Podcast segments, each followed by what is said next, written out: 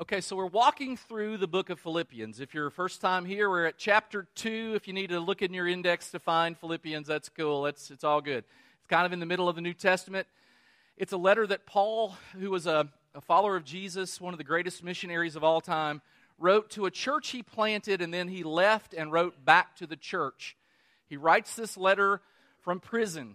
And so he was uh, falsely accused, he was imprisoned, and then he writes the church in a town called Philippi. This is a church he'd started. Now, the interesting thing about that is this would indicate to us the things that were on his heart about that particular church. And today we're going to talk about conflict because conflict can really mess up a church. Now, last week he sort of started to say, hey, this is what you do, this is how you deal with people, conflict outside of the church. Today he's going to talk about conflict within the church. And it is incredibly easy to find conflict. I, I mean, these are headlines from Thursday. Uh, I've got more. Uh, London attack, ISIS claims followers was behind the rampage. GOP health care plan hangs in the balance. Well, that didn't even happen. Uh, government may have spied on the Trump team. Oh, my word. Uh, Democrats intend to filibuster um, the SCOTUS nominee. And then March Madness marred by refs making really bad calls. So, um, conflict every place. Just this morning, I mean, I'm, I'm, looking at the headlines. More than one attacker shoots 15, kills one in Ohio nightclub.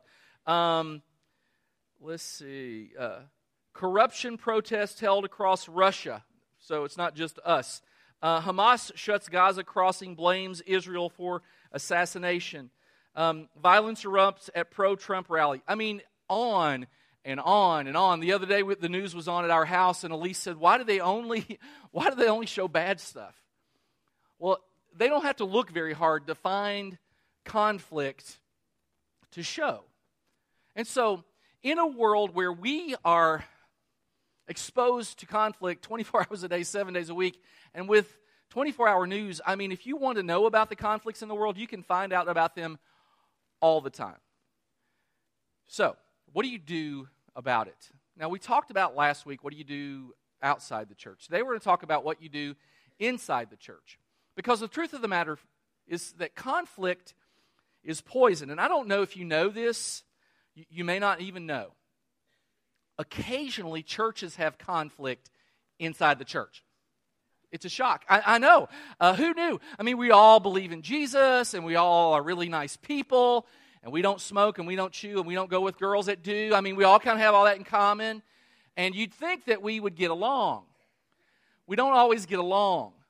And, and so today's message was a lot about hey, you all need to learn to get along. Now, what's super interesting to me is that every letter Paul writes, and he wrote several back to churches or to churches, every letter he writes to a church says something about unity.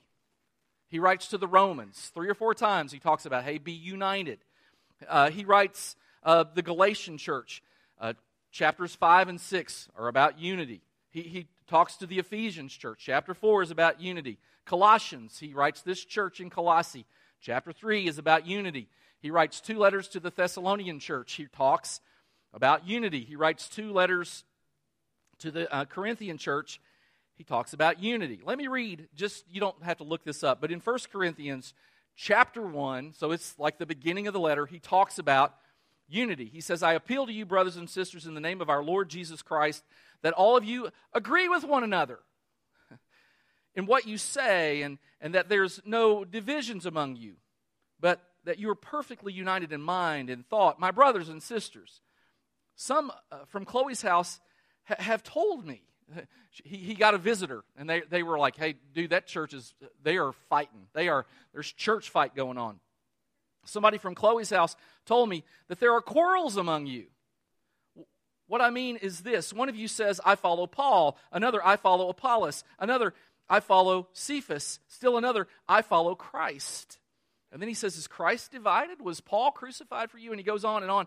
And he explains listen stop it there are quarrels among you. That is a super interesting text because he uses, there are divisions based on personalities. Some of you guys really like the way Paul preaches, uh, and he's Paul, so some of you guys like the way I preach. Some of you guys say, no, no, I'm a follower of Apollos, different dude, different preacher. Some of you are followers of Cephas. That would be Peter. That's his uh, Hebraic name. Um, that, that is his Aramaic name, I should say. And, and so it's interesting because there were even divisions among the church about the people they wanted to hear preach. Divisions. Now, again, last week he talks about whatever happens, conduct yourself in a manner worthy of the gospel of Christ with those outside the church. Then, whether I come to see you or only hear about you in my absence, I'll know that you stand firm in the one spirit, striving together as one for the faith of the gospel. He's talking about this is how you relate to the outside world. But, but then he gets into, all right, this is how you behave with each other. Now, success, if we're to be successful as a church, the church universal, our church, Freedom Fellowship, our little piece of the church, then we have to be united. It's incredibly important to be united. And so today he gives us some uh, clues as to how we can live with one another in a united way. L- let me just a- ask the question if you could reduce conflict in your life, would it make your life more joyful? I mean, we're probably not going to be able to eliminate stress or eliminate conflict, but if you could, if you're at like a nine conflict level, if you could go down to a three, wouldn't that make your life more enjoyable? Well, so Paul says, hey, let me encourage you on how to do this. So let's jump right in. Chapter 2, verses 1 and 2. Is there any encouragement from belonging to Christ? And instead of is, you could say, since there is, or because uh, you are encouraged from belonging to Christ. Any comfort from love, any fellowship together in the Spirit? Are your hearts tender and compassionate? Then make me truly happy by agreeing wholeheartedly with each other, loving one another, and working together with one mind and one purpose. All right. He the language here is pretty loaded, right? Any comfort from love, fellowship together, are your hearts tender and compassionate? Uh, don't we have some things in common? Can't we all get along? Can't we all agree on certain uh, tenets of the faith? That Christ died for us and that we love him and we want to obey him. And then he talks about um, uh, in uh, agreeing wholeheartedly with each other, loving one another, working together with one mind. He, uses these expressions about unity. Now, the, let, let me illustrate kind of churches a little bit. This is a jar of marbles, right? And there are lots of marbles in there, and there is a container that holds the marbles in. And, and some churches function like a jar of marbles. They're together, but really because of the container. Now, the container can be the building, the container could be the personality, just like we saw Paul talk about in the Corinthian church. The, the container could be many different things. If you've been in church any time at all, you know that church personality plays a big role. And let's say a pastor um, gets in trouble or he leaves a church. Sometimes when pastors leave churches, people go with them. This is, this is kind of how it works a lot of times in churches. And there was a connection, not so much to each other, but to, to a, a personality. Or, and I've heard of this, um, especially back in the day when, when church buildings were incredibly important to people, and they still are. But let's say your child was baptized in this building. This was the building. And the church grows out, they can't get any bigger in this building, so they decide to build a new building. Well, there were, there were huge fights, and there may still be, I don't know as many as there used to be, but there were huge fights about the container because I, didn't, I don't want to give this building up because this is where my kid was baptized or this was where I got married. It, it's all about the container. And if you break the container, if the personality leaves or if you move buildings, then all of a sudden it's not the same anymore and I don't have a connection like I used to. There's another way to do church. That's a way to do church. And that's a way a lot of people do church. It's the way a lot of churches are done. But there's another way. It would be like you have a magnet. And there is something attracted. We, we are compelled to be attracted to something. Now, in the case of the church, then the attraction, watch, is Christ. So something internal is holding us together. It's super cool, isn't it? Remember that deal when, when you were a kid, you had it and you could make a little guy's beard and his hair with that, with a little magnet? It's kind of the same thing. So you have something that holds us together that's not external, it's something internal. People are drawn together by the power of Christ or by unified purpose. There's something that keeps us connected.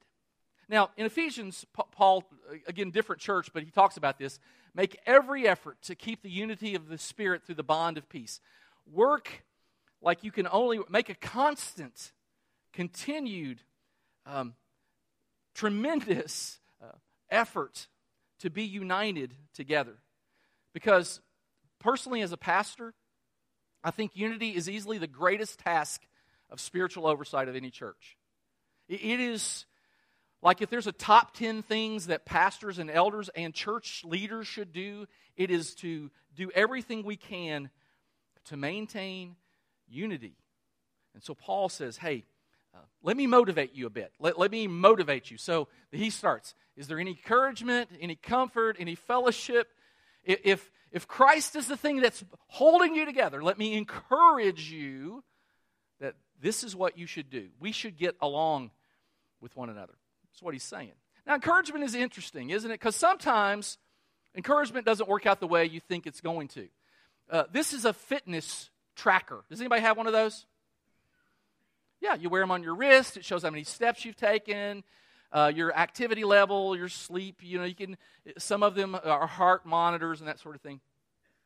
And one would suspect, logically speaking, that if I wear a fitness tracker, I will be more fit.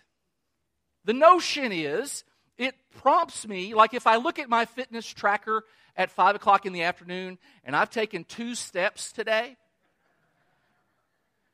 that maybe I should stop watching basketball and get up uh, and walk into the kitchen and get a snack. Uh, something like that.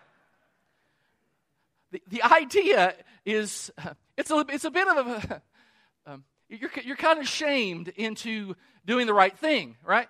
Because you haven't been active. This is what was really interesting to me. Uh, there was some research done. NPR did some research, and they found that people who wear fitness trackers, get this, here, here's what it says, lost less weight than people who didn't wear them.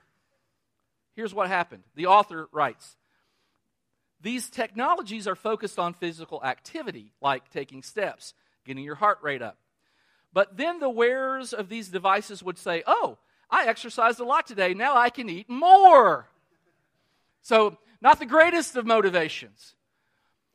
What Paul was trying to do in this text was to say, Listen, because of what Christ did for you, because of his patience with you, because of grace given to you, because he so easily forgives you, you should, in turn, be patient with people.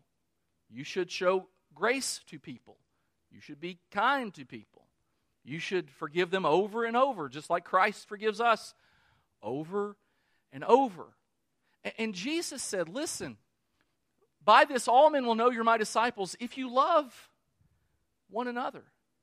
He, he says this to his disciples. Let me paraphrase. Hey, Christians, it's going to make God really happy if you get along. The big idea for the day, I couldn't, I couldn't have said it, I don't think, any better.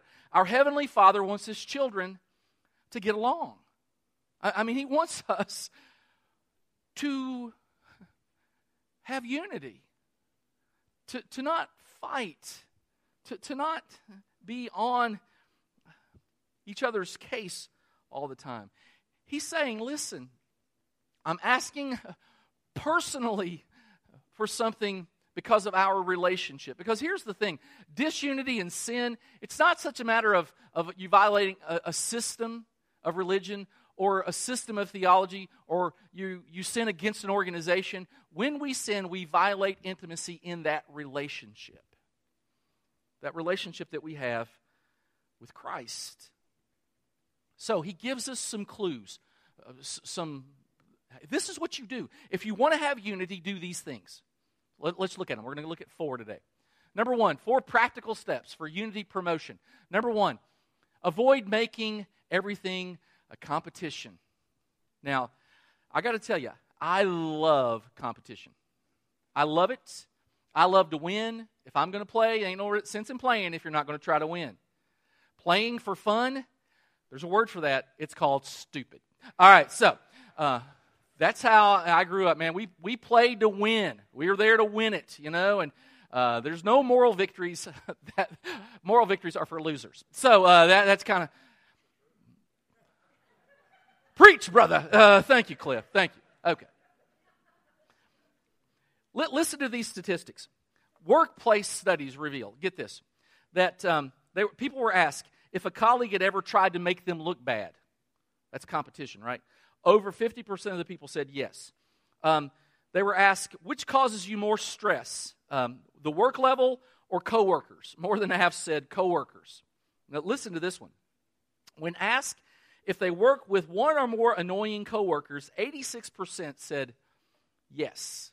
As a kid, there were sibling rivalries, and you tried to get over on your sisters or your brothers or whatever, and, and there was this constant competition to be the best and it bleeds over into your adult life. I've got daughters, oh my word, they all played sports.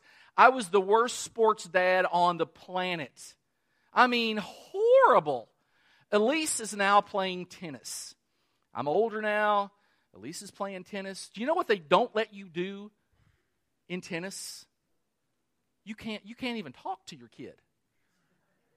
I can't say, hit it harder. Because some little pencil neck jerk over here is going to look at me real mean.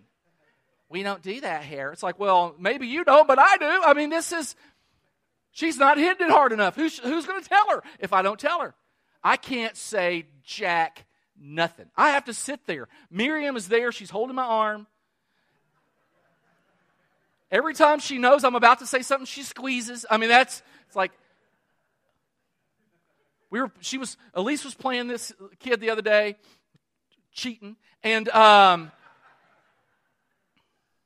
I don't have evidence, but I'm pretty sure. Anyway, uh, uh, she was pretty buff. I think she's on steroids. Anyway, when she's playing this kid,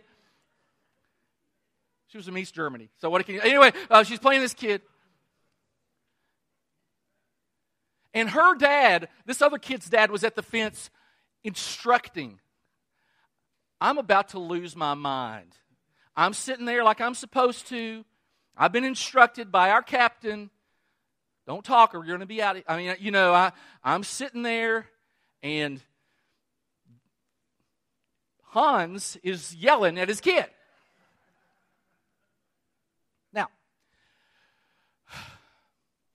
not everything is about competition. I, I watched Elise. There was a questionable call that didn't go the other kid's way. I'm like, yes. I mean, that puts us ahead. We're ahead now. This is what we want. We want to be ahead. And I hear Elise say, uh, let's just play it over. No.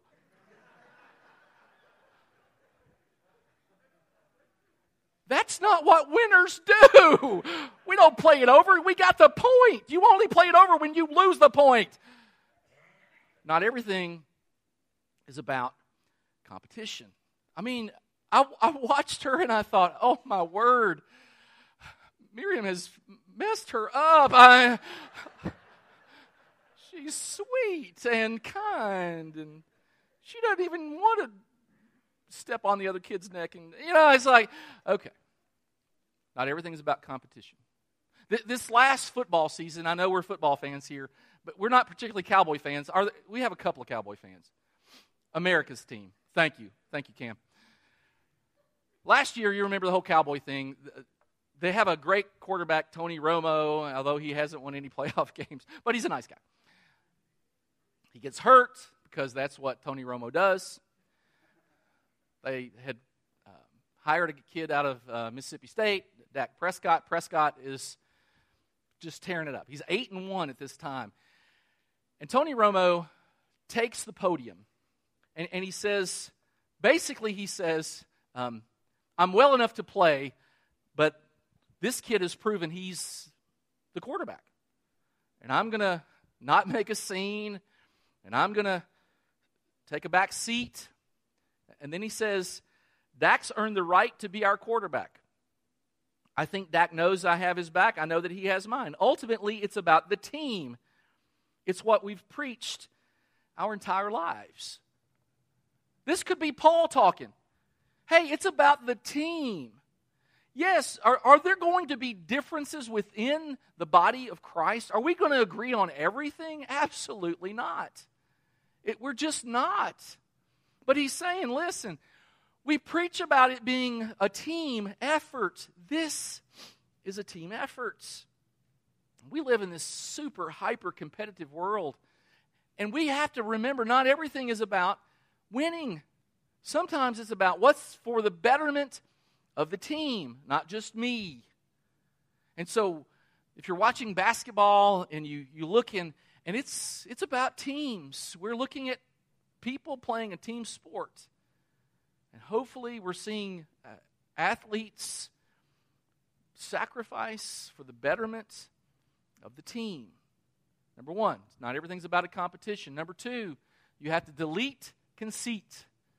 Do nothing out of vain conceit. There, there's, we live in a world of self promotion. There's a lot of I stuff going on. I can do this and I can do that. And, and throughout the Bible, it talks about this. Pride only breeds quarrels. When we start to think we're better than we are, or when we start to push an agenda that I'm better, we often end up in a really, really bad place. And it often, often leads to conflict. There's an old story, you may have heard it before, but the lion was sort of in a mood one day in the jungle, and he wanted to make sure everybody knew he was in charge. And so he goes up to the, the monkey and he roars, Who's the king of the jungle? And the monkey kind of you know scurries up the tree and says, You are, oh mighty lion. Sees the zebra and he roars at the zebra, Zebra, who's the king of the jungle? And the zebra kind of trots off, but as he's running, he's, You are, O mighty lion. And then the lion sees a turtle and same question. He roars at the turtle, Who is the king of the jungle? And the turtle, you know, scared kind of out of his shell, and he shells up and he says, uh, through the shell, You are, oh mighty lion. You know, because that's the way you, if you're a turtle, you talk out of your shell. And then the lion goes up to the elephant and says, Who's the mightiest in the jungle? And the elephant picks him up, you know, by the tail and swings him around and throws him in the mud. And the lion goes, Well, if you don't know the answer, you don't have to get mad. Uh, there's, uh, uh, there, there's a notion that we have to be self I have to dim your light to make my light shine brighter. Like, I can't just be discovered. I, I have to make you look bad in order for me to look good.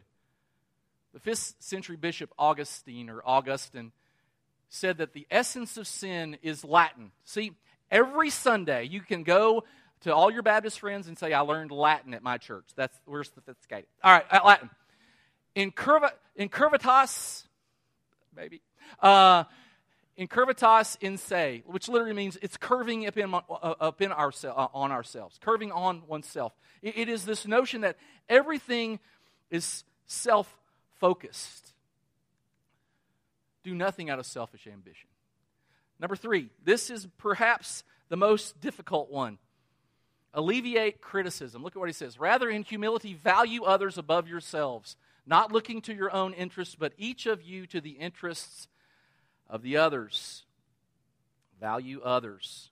Now, when he says, um, look not to your own interests, but to the interests of others, uh, in humility, value others above yourself, he's not saying, hey, they're better than you.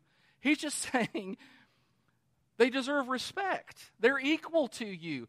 They are also created in the image of God. Every person we encounter, even people who annoy us, are, are and have been created in the image of God. Super important to remember. I forget it all the time.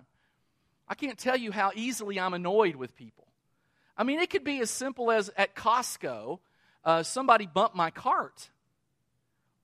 What were they thinking? They're on their phone. It's like, get off your phone! Uh, but um, I don't say it out loud. It's internal, right? Because you, you don't want to say that out loud. But uh, it's easy to be critical.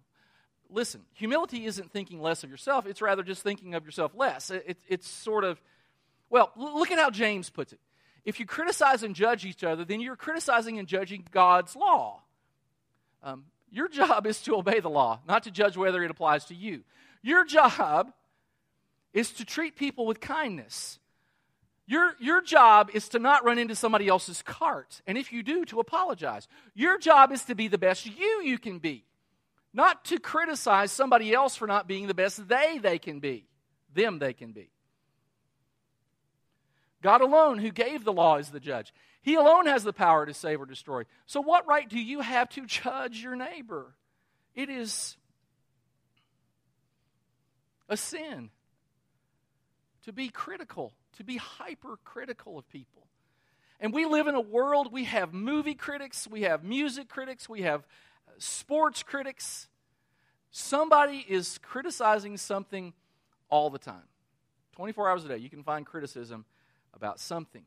Oswald Chambers said this There is always one fact more in every man's life about which we know nothing. He's, what he's saying is, that lady who ran into my cart on the phone, she may have been dealing with a dying mother.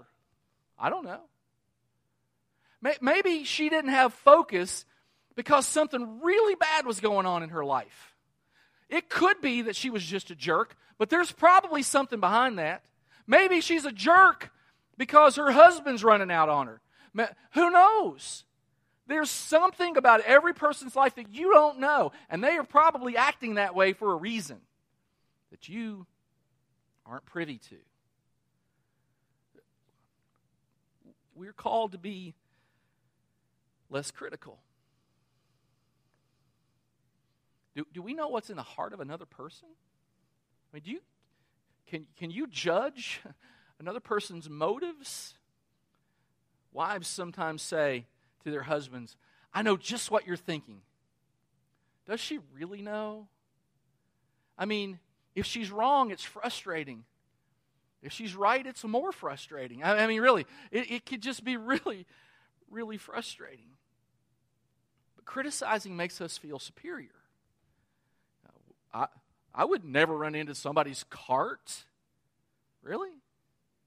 I would never not use my blinker. really? Really? I would never do that. I would never do this. Really? If you were distracted, if you had something going on in your life, yeah, you, you might. You might. Fourth, be considerate. Let each of you look not only to your own interests, to your self interest, but also to the interests of others common courtesy. We just need to we need to practice in, in the world and especially amongst ourselves common courtesy. When he says each of you should look, the Greek word is skopos, from which we get like if a gun you have a scope. It means you have to look for it. You have to really watch to have these opportunities to be considerate because God provides opportunities to be considerate all the time. One author recently wrote that in America we are experiencing a tsunami, a tsunami of rudeness. That's true, man. I mean, it is so true. And so you're in line at the store and it's about your turn and you're on the phone and the cashier is there and you turn off your phone because that is what courteous people do and you say to the person you're talking to, I'll call you right back, but I'm about to check out. And I want to give this person who is made in the image of God, this person who's going to help me purchase these items, I'm going to give this person my undivided attention because they deserve it as a human being made in the image of God. They deserve my respect. They, they deserve it. And I don't care if it's somebody that doesn't look like you or act like you, They deserve our respect. What, whatever happened to saying please and thank you? Those things are still applicable today. And at home, it could be as simple as just pick up after yourself. Leave the last piece of fried chicken for the daddy who bought it. I mean, that is courtesy. Can I get a witness? I mean, yes, absolutely. On the road, every once in a while, maybe let somebody cut in. It's okay. It, if our ambition was to drive in such a way that we're all on the same team, we, we just my daddy was a truck driver, and that competitive thing with me, it is really in driving.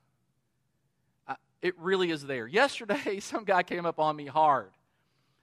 Now, internally, my internal uh, thing goes, "Are you going to drive through me?" I, that's kind of that's what I was thinking. It's like you can't go through me. I don't think. And then he zips around, and and I took such a measure of joy. It was sinful, frankly. We got to the stoplight, and I was in front of him. I, I mean, it was like I could hear the angels literally singing, Hallelujah, you're better than that guy. I mean, it was awesome. It was one of the greatest moments of my life.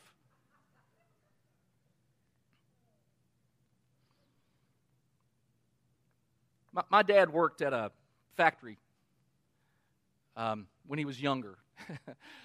my, I wish you had known my father. He, he, he just said so many funny things, and he was talking about he didn't work in a factory long. He was a truck driver for most of his career, but he worked in a factory a little bit. And um, he, he, said one day he worked eight hours and looked at the clock and it only moved 10 minutes. So uh, his, uh, his experience in the factory wasn't very positive. But one of his tasks was to, um, to load light bulbs, boxes of bulbs, onto shelving. And he had a coworker who was short.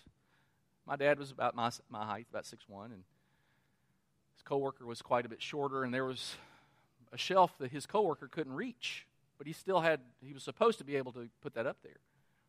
And my dad, for this guy, without saying, hey man, you want me to do this, would just take the boxes for him and put him on the top shelf. Put him on the top. He didn't want to embarrass him, but he helped him. 30 years later, 30 years later, this guy, I overhear a conversation between him and my dad. Now, they had done this in their 20s. Now these men are, you know, in their 50s. They're, they're, they're, they're old men like me. And, and this, this guy who received help from my dad, unsolicited help, had never forgotten that. He, he thanked him again 30 years after the fact. Lawrence, thank you for helping me. The guy had tears in his eyes. Now, li- little things that we do, tipping our server appropriately. If we're sitting at the restaurant and somebody co- comes in and they're, you know, we're waiting there and they come in and they're older than us and we give them our chair or it's a lady and you give her your seat. Will those things change the world? Yeah, at least our world. If we could have, instead of a tsunami of rudeness, if we could have a tsunami of compassion, if we could have a, a tsunami of courtesy, could be kind to each other, who, who knows what could happen? Let each of you not only look to your own interests, he says. He, he talks about being like minded. That doesn't mean that we agree on everything. Intel is a corporation, you know of them. They have a policy they call disagree and commit. I, I read about it this week. Let me read it to you. The principle essentially mandates that leaders driving decisions show up prepared to speak their minds freely, even if it means heated discussions. Your obligation is to agree or disagree, to speak openly about your position. The conflict, the tension, and the debate is healthy as long as the people focus on the problem, the issue, and not one another. And at the end of the meeting, However, it turns out everyone commits to the decision made, regardless of whether you agree or disagree.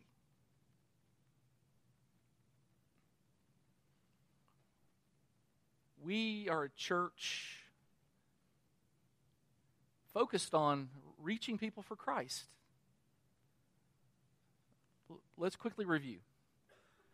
To promote unity, we avoid making everything a competition. We delete conceit. We sort of take our egos out of the equation. We alleviate criticism. We enhance consideration. But lest we're not all on the same page, let's be reminded our mission as a church is to go and make disciples. More disciples, better disciples. We who are disciples are to get better at being a disciple. We're to grow in our faith. We're to grow in our giving. We're to grow in our loving. Those of us who aren't yet disciples, we're praying that you become a disciple. Our ambition, our mission from Christ is to go and make disciples. We can have complex mission statements and vision statements.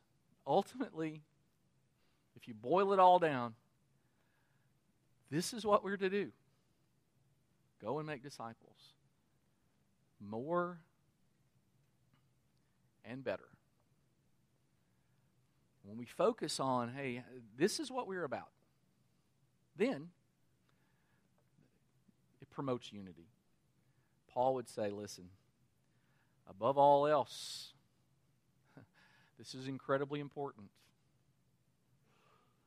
Promote unity. Let's pray. Father, we thank you for our church, for the opportunity we have to practice what we preach we have an opportunity to make you happy by getting along with one another, your children. Make us mindful that this is your ambition for us and help us to do it really well. We ask it in Jesus' name. Amen.